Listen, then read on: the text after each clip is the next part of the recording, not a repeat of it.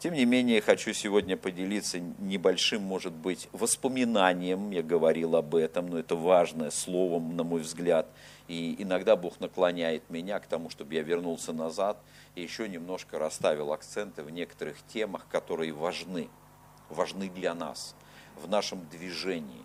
Знаете, а между тем, кем мы являемся сегодня и кем Бог хочет нас сделать в будущем, есть некоторый путь, который нам предстоит пройти. И а, вы понимаете, о чем я говорю, да? То есть Бог тебя видит как-то сегодня а, особенным. Но а, то, как тебя видит Бог, и то, кем ты являешься сегодня, это немножко еще пока отличается. Это правда. И вот а, от этого состояния до того состояния, в котором тебя видит Бог, Бог будет тебя вести. Но делать это, Он это будет своими определенными методами. И вот а, мы, как люди, иногда, даже зная о Божьем величии, зная о Божьем величии, иногда можем немного выстраивать свою программу для Бога. У нас так случается. И тем самым мы делаем шаг в сторону. Я недавно молился, и Бог мне показал какой-то определенный такой, знаете, срез моего служения в коммунаре, и я увидел, как много раз я прыгал в сторону, делал шаги в сторону. Это были неправильные шаги. Они не были там греховными или не библейскими, но они были шагом в сторону. И вот это, это, это важный момент. Вот чтобы сегодня не шагнуть в сторону, нужно быть в определенном духовном состоянии перед Богом, и это очень важно, очень важно. И вот а, мы встречаем в Библии, когда иногда ученики, даже ученики Иисуса Христа, они, следуя за Иисусом, иногда, а, ну, как бы входили в конфликт с тем, что им казалось нужно делать в этот момент, а что делал Бог. И они, у них возникал, как бы, может быть, такой определенный, как бы, определенный такой внутренний, ну, как бы, внутренний конфликт, непонимание.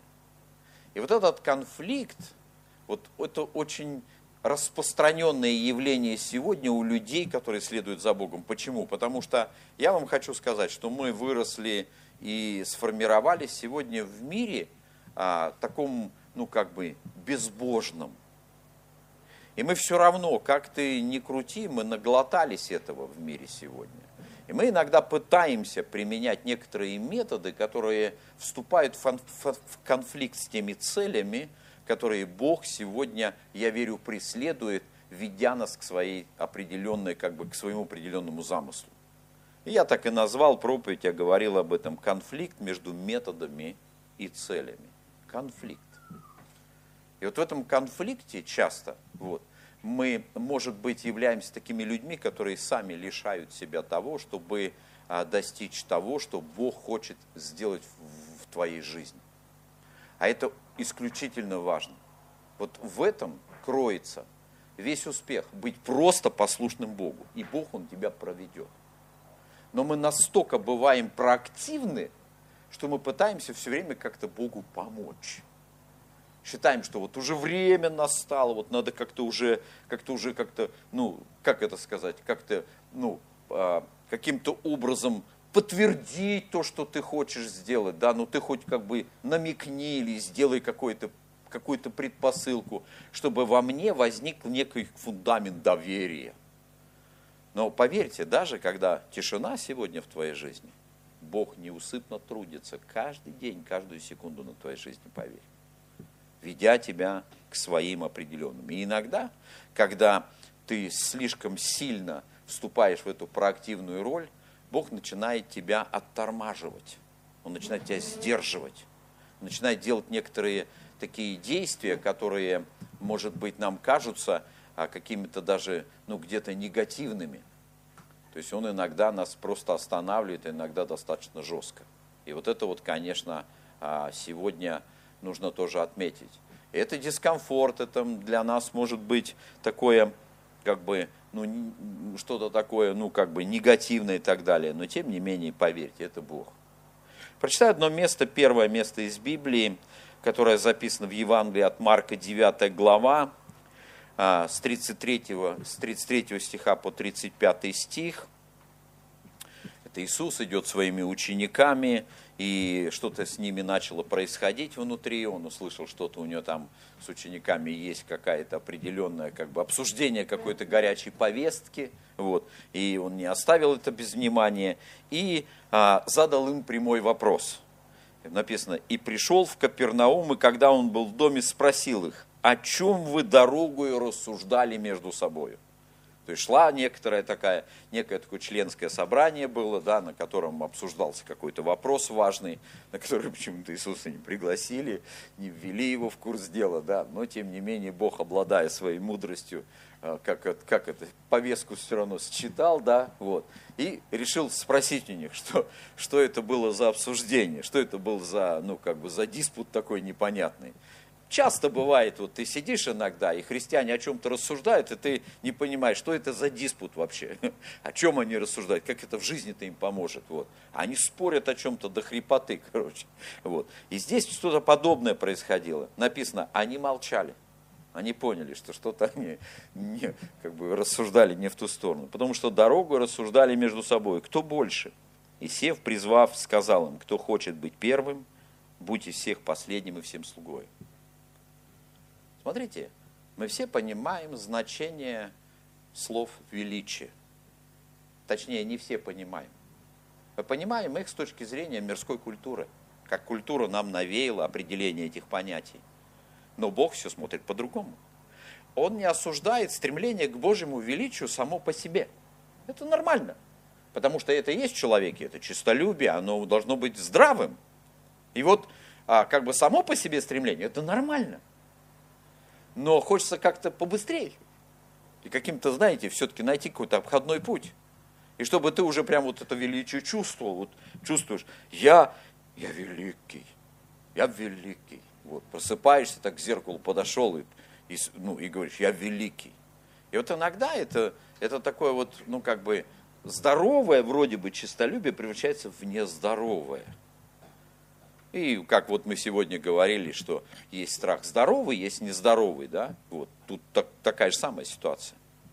И в человеке начинает вселяться гордость какая-то и так далее. Он хочет, чтобы его, а, ему все подчинялись, его боялись, да, вот. Он ведет себя таким определенным, так как бы соответствующим. Он начинает кричать, вот когда на тебя там кто-то кричит, ты хочешь задать вопрос, как бы ты кричишь, ты что хочешь, напугать меня, что ли, или, или, или что-то, ну вот. Знаете как, про моську, да, знать, моська сильна, коль лает на слона, понимаете, вот, да. То есть, ну, мы понимаем, что для слона ничего не стоит, да, там, как бы, один хлопок ноги, как это, вот сказать, вот, и нету моськи, вот, но тем, тем не менее, как бы, она продолжает. Но вот Иисус определяет, как бы, цель, она правильная, но методы к ней неправильные были. Они спорили, пытаясь доказать. Вот когда есть вот это, вот это как бы чувство конкуренции внутри церкви, это очень плохое качество. Очень плохое. Когда есть, как, когда мы все ревнуем по Богу, это хорошо, но когда мы соревнуем, соревнуемся, вот Бог поставил одного старшим в церкви, и начинает ему кто-то соревновать, пытается забежать вперед него. Это соревнование, это плохо.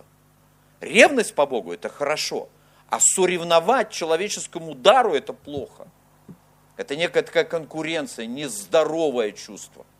Мы должны научиться некому такому процессу смирения, который, когда Бог нас ведет, нам не будет все понятно, все понятно, то, что иногда делают люди, которых Бог поставил, может быть, над нами. Даже не будем понимать, для чего они иногда некоторые вещи делают. Но определенное состояние сердца и принятие, оно поможет нам ну, может быть, в определенный момент прийти к той цели, которую, я верю, Бог достигал. Вот, допустим, например, вот можно было бы избежать вот этого процесса, когда Давиду пришлось бегать от Саула. Зачем? Но что-то такое Бог обрезывал в характере Давида, ведя его таким непростым путем к царству. Вот таким вот сложным путем. Сначала пастушья карьера, потом какой-то потом вроде какой-то такой прорыв небольшой, да, он пришел, стал помощником царя, был каким-то, потом еще маленький прорыв, да, он уже стал каким-то полководцем, решал какие-то самостоятельные задачи, которые ставил перед ним. И вдруг облом, государственный преступник. Все как будто бы развалилось. И вот ты иногда не понимаешь, ты вроде бы посреди всего, ты вроде бы уже планы настроил, уже там думаешь, вот еще один шаг, и я стану как бы, ну, ну, как бы от простого мойщика посуды старшим мойщиком посуды, это прорыв в карьере, да, и вдруг раз облом, тебя уволили, вот. А Бог хочет, может, ты стал не старшим мойщиком посуды, а владельцем ресторана. А ты воспринимаешь это как, знаете, как вот просто как облом какой-то. Но мы видим, что Давид, вот он идет этим путем, и Бог обрезан. Но знаете, на протяжении всего этого времени вот просто потрясающая вещь происходит в сердце Давида. Он продолжает уважать Саула. Как просто, как действительно Божьего помазанника, не как заблуждение, да, не как ошибку, и я пойду найду другого царя. И ну, вот он воспринимает все, что делает Саул, как некий Божий процесс. Да, Саул действовал неправильно, мы сейчас об этом не говорим. Но Давид действовал правильно. Когда вокруг тебя люди действуют неправильно, не, не, не бери на себя вот эту вот, вот эту вот роль, да, делать неправильно так же, как они. Делай правильно. Потому что действия неправильного вокруг тебя, они культивируют вот это вот, может, понимание правильного выбора внутри, твердость твоего характера. И это важно. И вот знаете, вот иногда вот, ну, когда мы, когда мы чрезмерно увлекаемся своей какой-то мудростью таким вот и все, и вот притча 14 глава 12 стих говорит, есть пути, которые кажутся человеку прямыми, но конец их – путь к смерти – вот есть пути, которые кажутся прямые. Как этот человек решил? У него же есть какой-то устойчивый критерий, как он этот путь определил. Я иду правильным путем. И попробуй ты ему скажешь, что неправильным путем он идет. Он будет спорить. Он будет отстаивать свою правоту. Ну вот правда. Как это, знаете, да? Ну, говорит, моя жена встала на колени, да, однажды передо мной. Говорит, а ну-ка вылазь из-под кровати. Говорит, ну, просто решил отстоять свои методы. Поэтому как бы очень важно, чтобы вот, ну, вот когда мы, когда мы идем вот за Господом, мы не стали правыми в своих глазах. Оторвались. Вдруг потерялись. Вот не возник, не допустили. Ведь на самом деле вот этот конфликт, между методами и целями иногда возникает на чувстве того, что Бог что-то хочет особенное в твоей жизни делать, а делает это как-то по-своему. А перед тем, как возвысить, возвысить тебя, как тебе кажется, туда, где ты должен быть. Ведь на самом деле, вот смотрите, а, служение некоторых людей складывалось. Вот представьте, допустим, например, а, кому-то Бог открывал. Вот, допустим, например, Иосифу. Бог открыл что придет то время, когда все братья склонятся перед ним, отец и мать склонятся перед ним, понимаешь? И вдруг рабство, в рабстве тюрьма, как-то вообще не похоже вот вообще на то, что приснилось. И как это, не приснится же такое, да? Вот. И ты думаешь, ну то ли снилось, и можно было бы как-то ну, начать как-то вырываться, или, быть может, вот смотрите, можно было бы вот на основании этих снов начать какую-то, я не знаю, начать какой-то процесс вот, внедрения этого, этого определенного как бы сна в жизнь. Там, я не знаю как, ну, пытаться там, ну, как-то братьям объяснить, что я великий, или что-то такое, или как-то там, ну, продемонстрировать свое величие. Или хотя бы там, ну, как это сказать, лукаво подстроить кому-нибудь какую-нибудь как бы пакость, да, чтобы, ну, чтобы боялись и так далее. И постепенно бы наступило это величие, потому что никто бы с тобой связываться не хотел бы лишний раз и так далее. Но тем не менее, вот здесь написано, что есть пути, которые кажутся человеку прямыми, но конец их. Вот чтобы избежать этой кажущейся реальности, и вообще почему об этом важно говорить? Потому что человеческий ум – он очень, очень, ну такой, знаете, как вам сказать, очень, это очень сильное вообще, как бы вот, ну, скажем так, то, что есть в человеке. И его способности, они невероятные. Мы такое можем намоделировать, да, вот, такого можем в голове настроить, что нам легко потеряться. Потому что так или иначе, вот я вам хочу сказать, мы никогда не воспринимаем то, что нам говорят. Мы не слышим то, что нам говорят. Мы слышим свое отношение к тому, что нам говорят. И вот это отношение, оно иногда и бывает очень таким, как бы, очень таким моментом нашей жизни, который как раз все и портит. Отношение. Оно может быть правильным, оно может быть неправильным. И вот а, иногда Бог говорит, и может быть есть определенные цели. Почему вдруг так происходит, что наш ум моделирует неправильную картину? Почему? Вот у этого есть причина. У этого, у этого. Вот. У этого есть причина. И давайте мы немножко поговорим о самых распространенных, с чем нам придется тоже столкнуться. Не думай, что вот. А мне, я, я, я это самое, у меня а, диплом об образовании, я вообще от всех причин застрахован. Видишь, тут в дипломе написано, все на отлично. Да, Иван? Все на отлично. Что ты, пастор? Если они признали меня способным, ты что можешь сделать? Да? Вот. Или там, я хороший бизнесмен, я, я не с такими людьми, как ты беседую. Что ты там, пастор, вырос в деревне, понимаешь? Вот приехал сюда, там, только одну Библию читаешь, откуда ты знаешь, что вообще в мире происходит? Ты же вообще как бы, ну, живешь в каком-то коконе своем там вот и, и думаешь что-то про свое. Вот чтобы нам не попасть вот под эти определенные вот такие, знаете, как бы, ну, жернова вот этой вот, знаете, машины культуры, которая так все перемалывает, так навевает нам. Вот знаете, сегодня церковь очень страдает от того, что не мы культуре диктуем, какими они должны быть, а они нам диктуют, какими мы должны быть, чтобы нас поняли и приняли. А вот Иисуса это не заботило.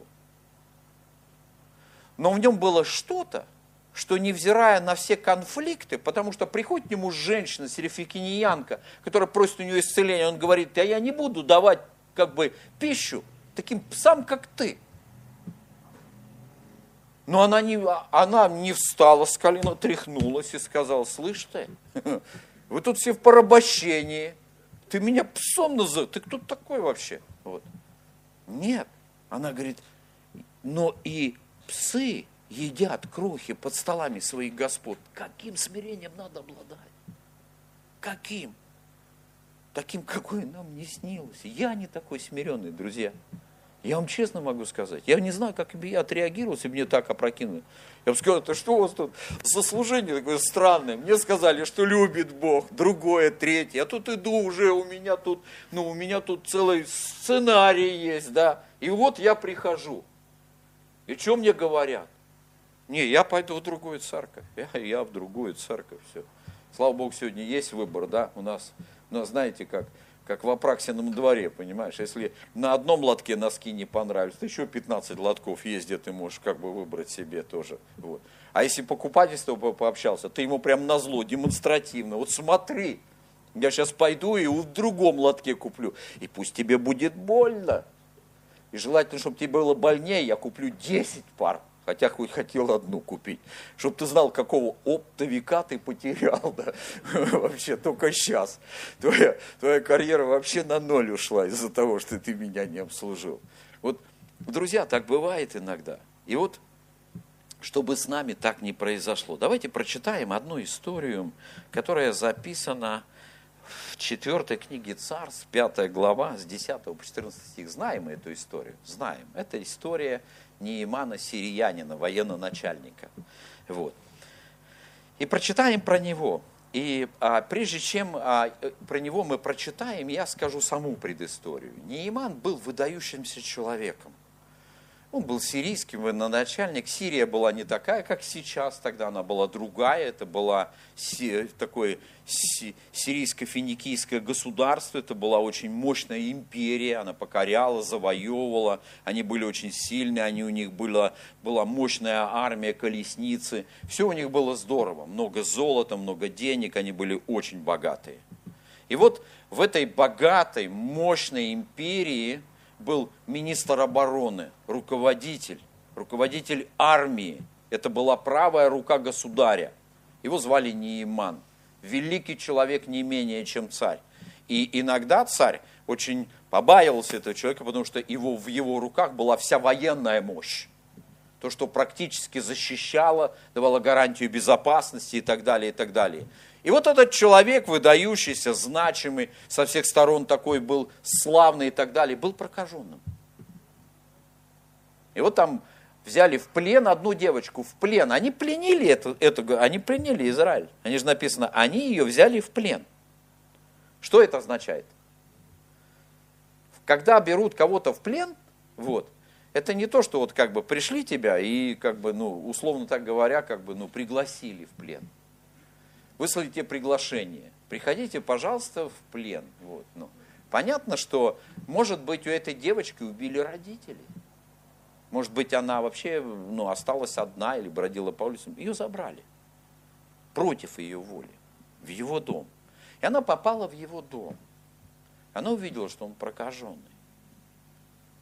И она говорит, я не знаю, почему она а, испытывала сострадание к этому человеку трудно сказать. Вот эти все детали, их трудно сейчас будет просто понять, давайте мы их опустим. Но к сути. Она сказала, если бы господин мой царь пошел в Израиль, там есть пророки, которые помолятся за него, и проказ заставит его. Нейман цепляется за эту идею. Когда мы в отчаянии, мы цепляемся за все. Просто согласитесь. Да, мы в отчаянии, мы готовы цепиться за, за соломинку. Вот. И это правда. И вот он идет туда, как бы понятно, что он сначала написал письмо, потом, значит, э, письмо оно сработало немножко неправильно, там царь разодрал одежды, и потом ему пророк Елисей говорит, а что ты одежды разодрал? Что, нет Бога, что ли? Что ты так испугался-то? О страхе сегодня слышим. Он испугался, думал, что это подвох. Говорит, откуда у меня? Он говорит, пришли его ко мне. И вот мы видим Нееман идет к Елисею.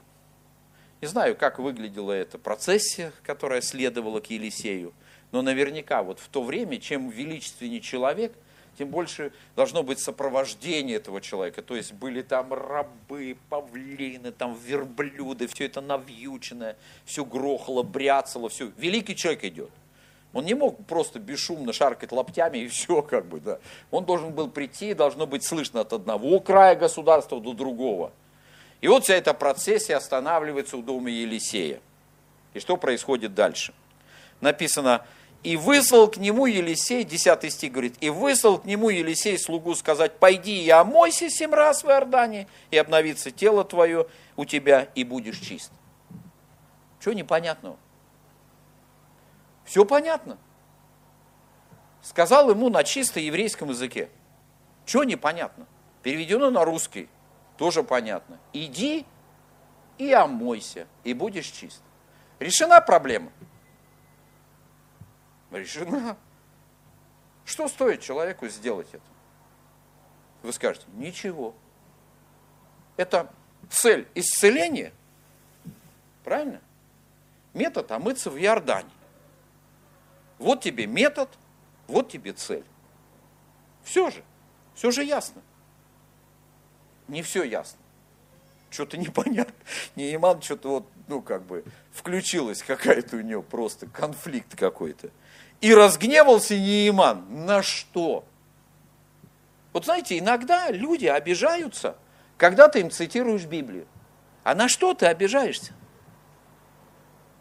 На что здесь обижаться?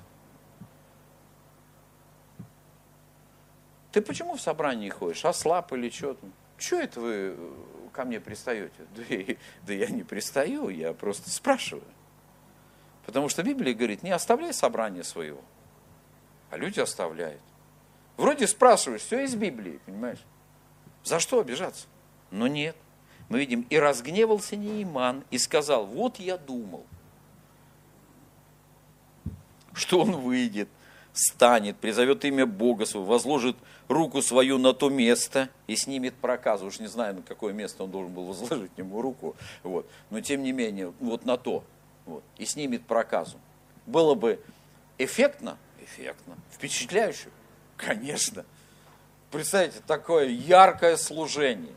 И в этом всем участвуя. У него же все были, вы знаете, у него все методы были сообразны с его положением. А тут идти купаться в какую-то грязную реку, где моются крестьяне. Это как типа, ну как сказать, вот, ну как, простите меня за это выражение, немножко не библи, ну как бы как западло для такого-то человека. У него же там, наверное, есть, ну, в своей реке там, наверное, есть какая-то пристань, специальное место, купальня, да, где он ходит только один, вот. Где, если ты пошел, тебя просто туда не пустят и так далее, понимаешь, ну, как бы просто вот ты пришел и все. И вот этот Нейман, он, он идет, и написано, и будешь чист, и написано, и разгневался Нейман. И задают вопросы, разве Аваны и Фарфар, реки Дамаски, не лучше всех вод израильских? Разве я не мог бы омыться в них и очистился, и обратился, и удалился в гневе? И подошли рабы его и говорили ему, скажи, отец мой, если бы что-нибудь важное сказал бы тебе пророк, ты сделал бы а тем более, когда он сказал тебе только омойся и будешь честь. И пошел он, и окунулся в Иордане семь раз по слову человека Божья, и обновилось тело его, как тело малого ребенка, и очистился. Ладно, давайте будем сокращать, написано. Почему так Нейман? Потому что методы, которые ему предложили, были ему непонятны. Вот когда мы не понимаем Божьих методов, я вам так хочу сказать, мы здесь с вами не понимать собрались, а верить. Или что-то я неправильно говорю. Мы собрались верить. Что нам понимать?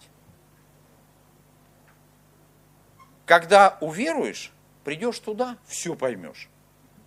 Сейчас, если веришь, что-то все равно будет непонятно, сто процентов. Так оно и должно быть непонятно. Потому что, как бы, ну, как увидеть весь Божий путь, если Бог видит все сверху, а ты снизу, ты все равно всего видеть не в состоянии. Где-то там ответ.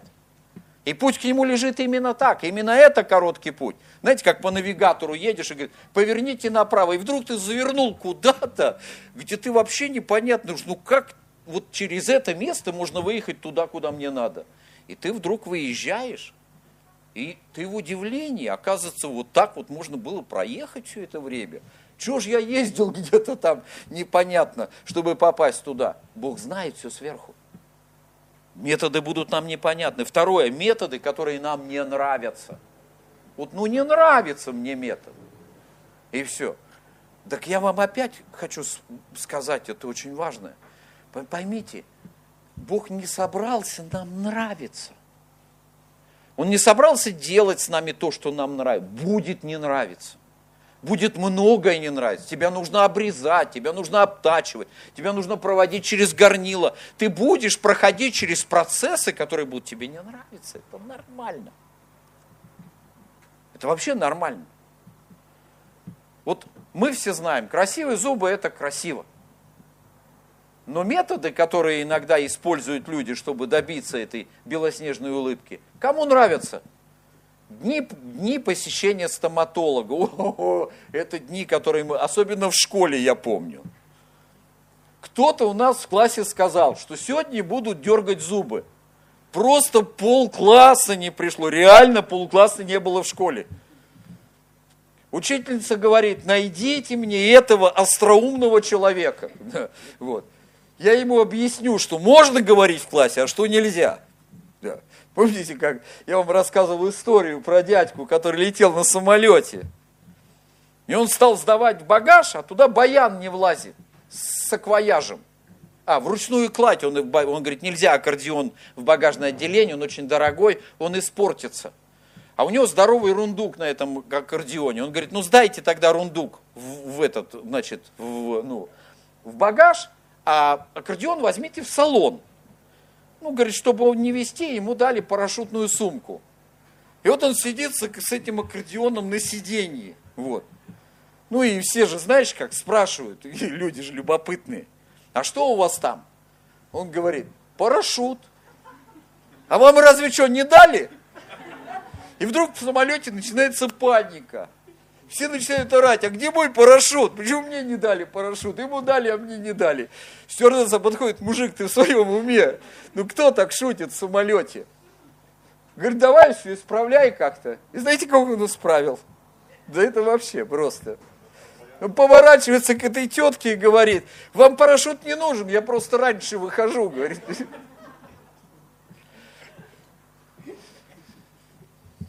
Пошутил.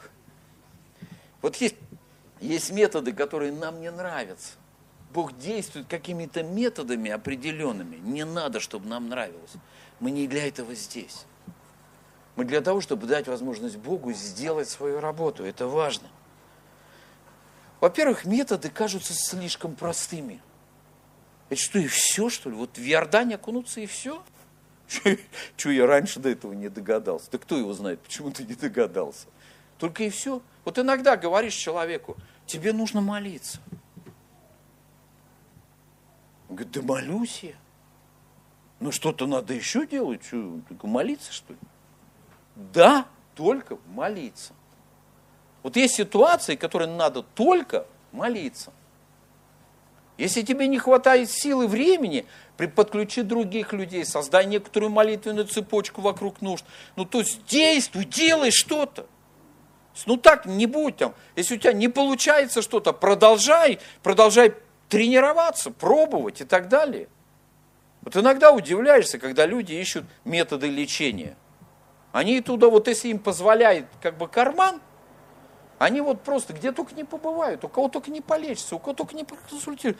И вот они в постоянном поиске решения своей проблемы, не, не покладая рук. Женщина, страдающая кровотечением из Библии, была такой женщиной.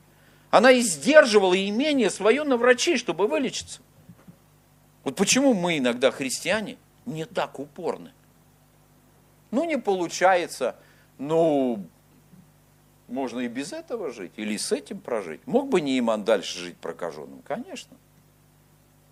То есть метод простой, друзья. Вот Библия предлагает нам простые вещи. То, что не решает Бог в молитве за час, помолись об этом два часа. То, что не решает Бог за два часа, молись больше, продолжай, наращивай, продолжай.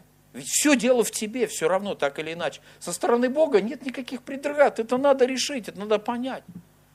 Бог со своей стороны уже все сделал. Все находится в твоей власти, все находится в твоих полномочиях. И последнее, это не сочетается с нашими ожиданиями. Помните, он говорит, а я-то думал, а я-то думал. Вот очень важно, чтобы мы не надумывали. Чего ты так поздно выходишь? Еще раз так поздно выйдешь, я у тебя пианино отберу. Не сочетается с нашими ожиданиями. Я уже не знал, как намекнуть тебе. А я-то думал, вот как избежать или, по крайней мере, свести до минимума, вот, ну, как бы, чтобы нам не попасть. Ведь все мы не застрахованы. Все мы не застрахованы. От того все мы, не льсти себе, не думай, просто вот не стой у зеркала и не думай. Пастор сегодня не про меня проповедовал, не про меня, про тебя. И я про себя проповедую. Чем умнее, начитаннее ты становишься, тем больше сценариев у тебя в голове. Я не говорю, что учиться не надо, или это вред, или там еще что-то, или потому что я на Милованцевых посмотрел и сразу про, про образование. Не, не поэтому. Учиться надо, читать книги надо. Но нужно научиться еще одному очень важному методу. Нужно понять, Бог все равно не будет советоваться с твоим опытом и знаниями, будет действовать так, как ему удобно, так, как он знает. Не взирая ни на что. Даже если то, что ты делаешь, не понимают другие люди. Просто будет делать. И вот тут вот очень важно, здесь надо – чтобы мы были в достаточном смирении, чтобы принять, вот знаете, послушайте меня внимательно, Его Слово. То, что Он говорит тебе. Не свое отношение к Его Слову, к сказанному. Знаете как? После услышанного звучит определяющая фраза всех неудач. А я вот думаю, да не думать ты сейчас должен. Принять. Согласиться. Не надо над этим думать. Есть вещи, над которыми думать не надо. А вот Бог, Он может вот камень создать, который поднять не может. Тебе зачем это? Ну, нашел ты ответ на этот вопрос. И как тебе это в жизни помогло? Не надо над этим думать. Бог может все. Вообще все, да, вообще все. И все, на этом законе. Здесь точка должна стоять. Этого достаточно. Это вся информация. Как это? Конец цитаты. Бог все может. Дальше есть другая фраза. Все я могу в укрепляющем меня Иисусе Христе. Конец цитаты. Все. Все, все. И это, и это тоже можешь. И даже то сейчас, о чем ты думаешь, о невозможном, тоже можешь. Ты можешь это победить, ты можешь с этим справиться, ты можешь это преодолеть. Вопрос в методах. Нужно принять Его Слово. Смотрите, Марка 5 глава 30, с 38 по 42 стих говорит такие слова. Рассказывает тоже историю. Иисус пришел в дом, где умерла девочка. И в этом доме царит соответствующая атмосфера, и он приходит туда и хочет сказать слово в дом.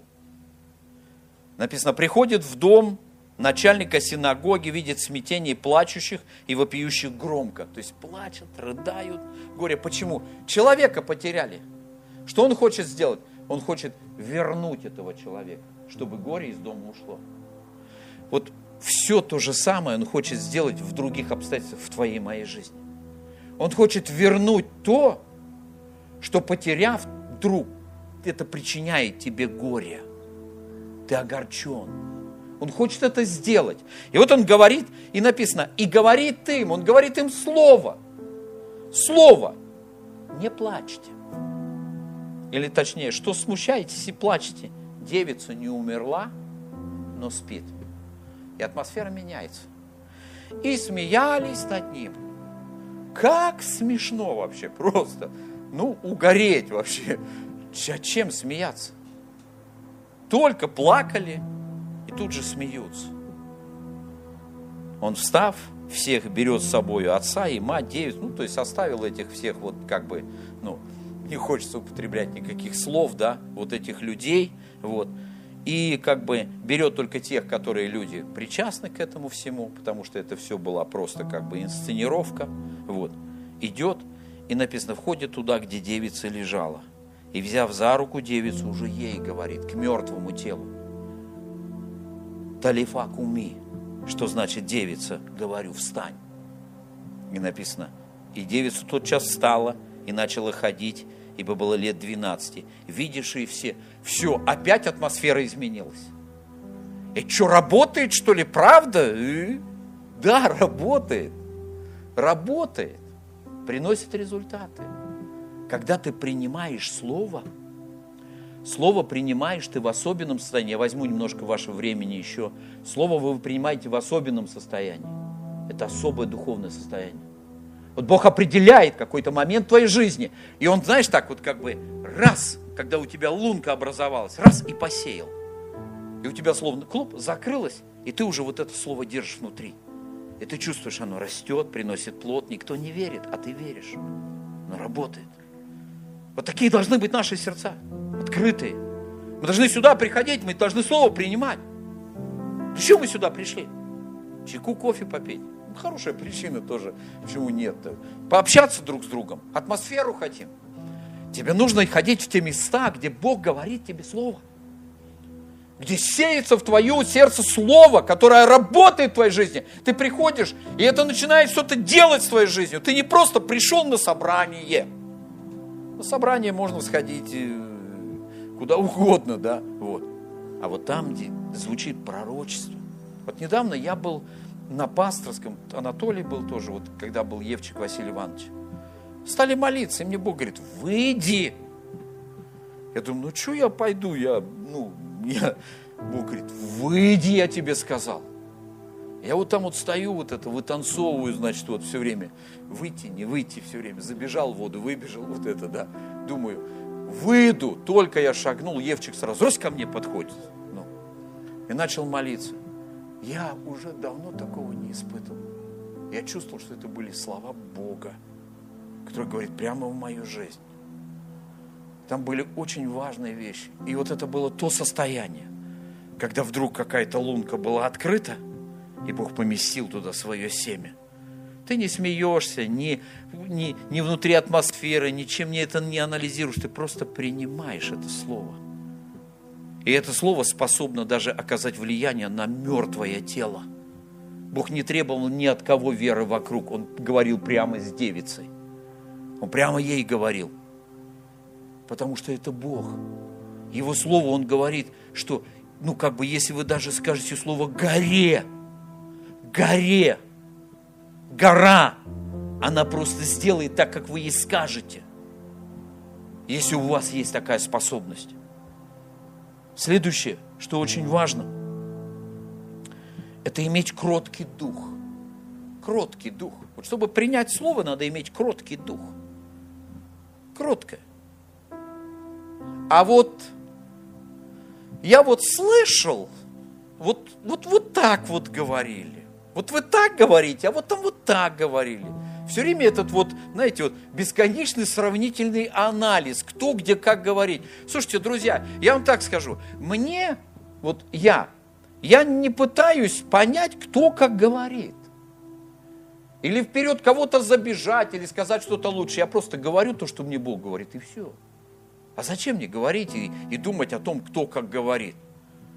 А вот мне сказали, что уж тебе там сказали, что ты так поверил прямо, ну, я не знаю, хоть скажи мне, что сказать тебе, чтобы ты и мне поверил тоже, понимаешь, да, вот. Вот просто не знаю даже, что и сделать-то с этим. Где-то там кто-то сказал, знаете, кто-то, и вот этот кто-то, такая фантомная личность, столько имеет доверия в людях, короче, что нам просто вот, ну, я не знаю, как добраться до этого уровня, вот, да.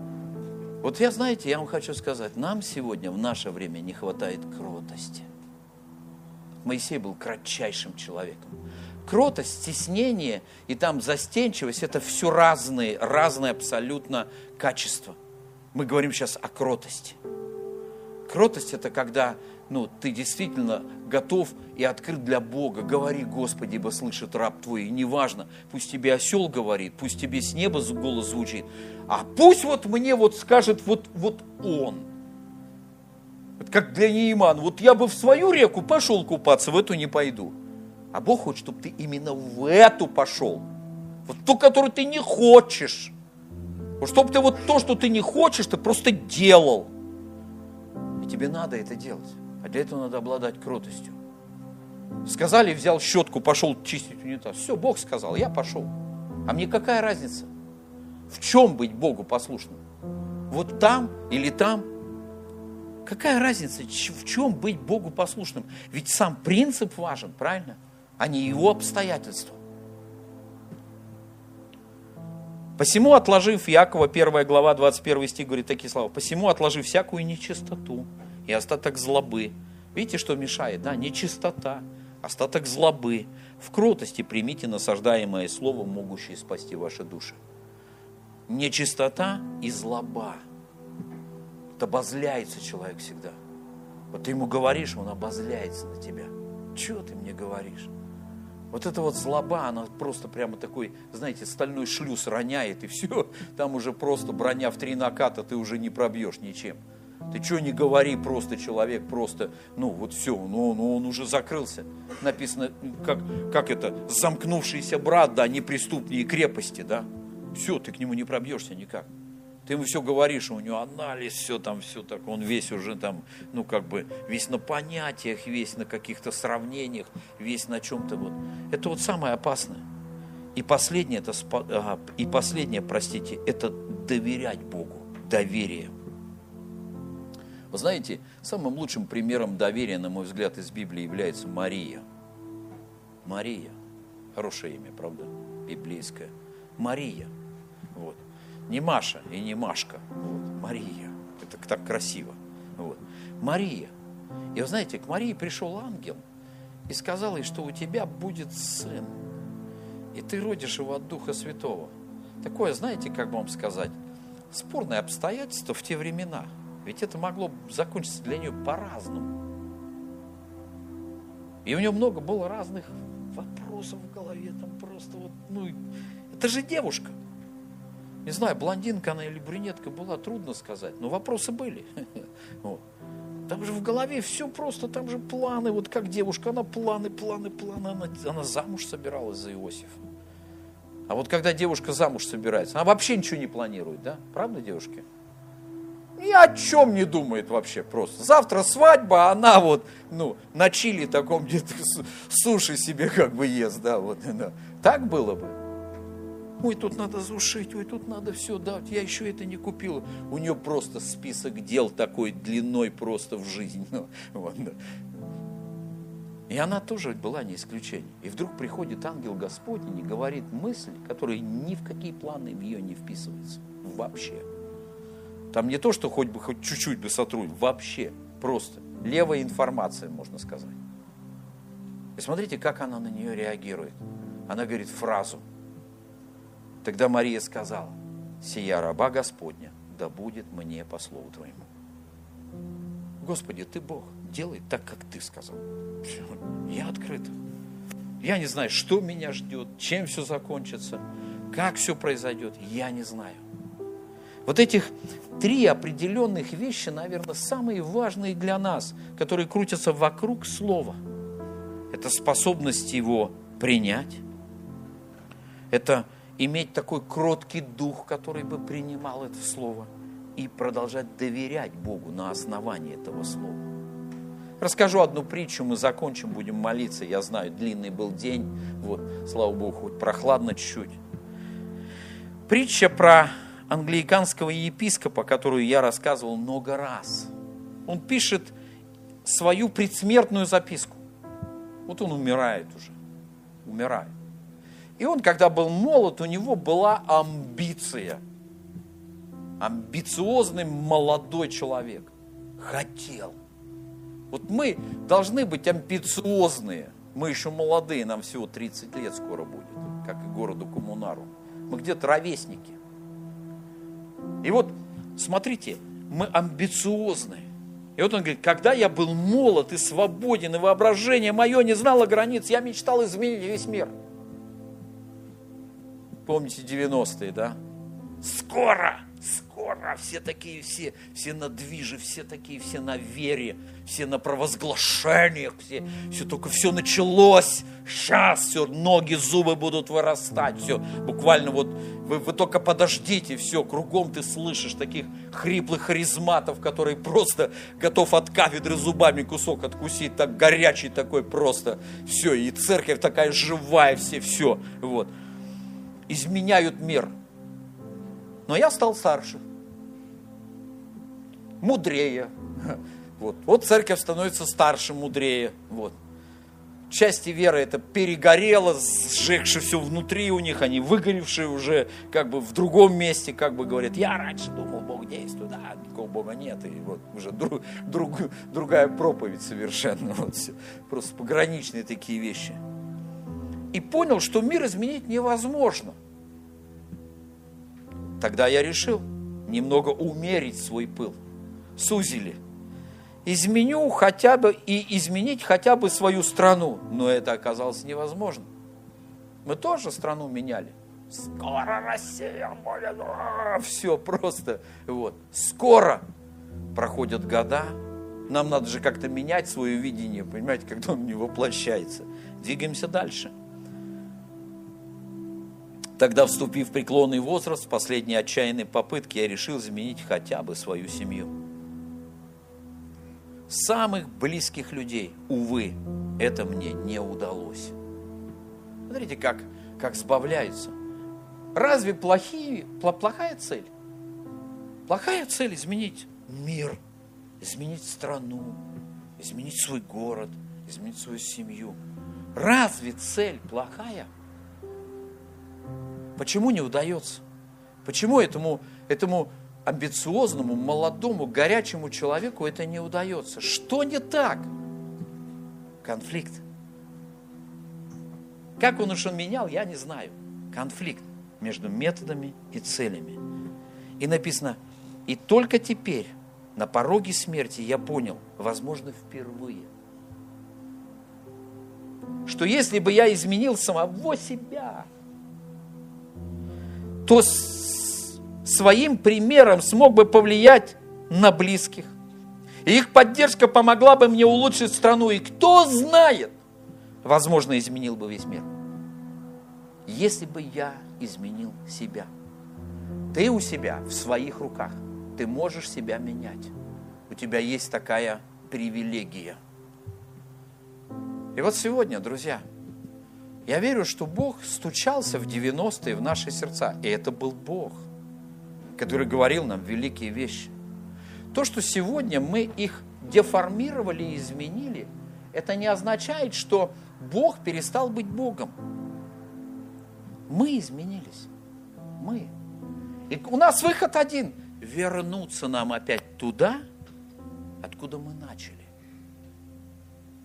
Страна нуждается в изменениях. Мир нуждается в изменениях. И сегодня больше, чем вчера. И завтра будет еще больше, чем сегодня нуждаться. Я недавно молился, и Бог сказал мне такую фразу. Если ты свое сегодня живешь сегодня, у тебя нет будущего. Ты свое сегодня, вернее, ты свое завтра должен жить уже сегодня. Ты должен вести себя так, как будто меняется страна, меняется мир, как будто все уже происходит. Вот если бы у меня было, я бы тогда, ничего бы тогда не было. Все у тебя уже есть. Все, что тебе надо, у тебя уже есть. Прямо здесь, прямо сейчас. Не надо тебе ничего больше, вообще ничего не надо. У тебя все есть. Все инструменты в твоих руках, все возможности. Бог все кинул твоим ногам. Все, что тебе надо, тебе надо просто это принять достаточно смирения. Сказать, как Мария, а я вот раба Господня, да будет мне по слову Твоему. Это основная мысль, которую я хотел сегодня донести. Сегодня важно понять не цель, а важно понять метод ее достижения.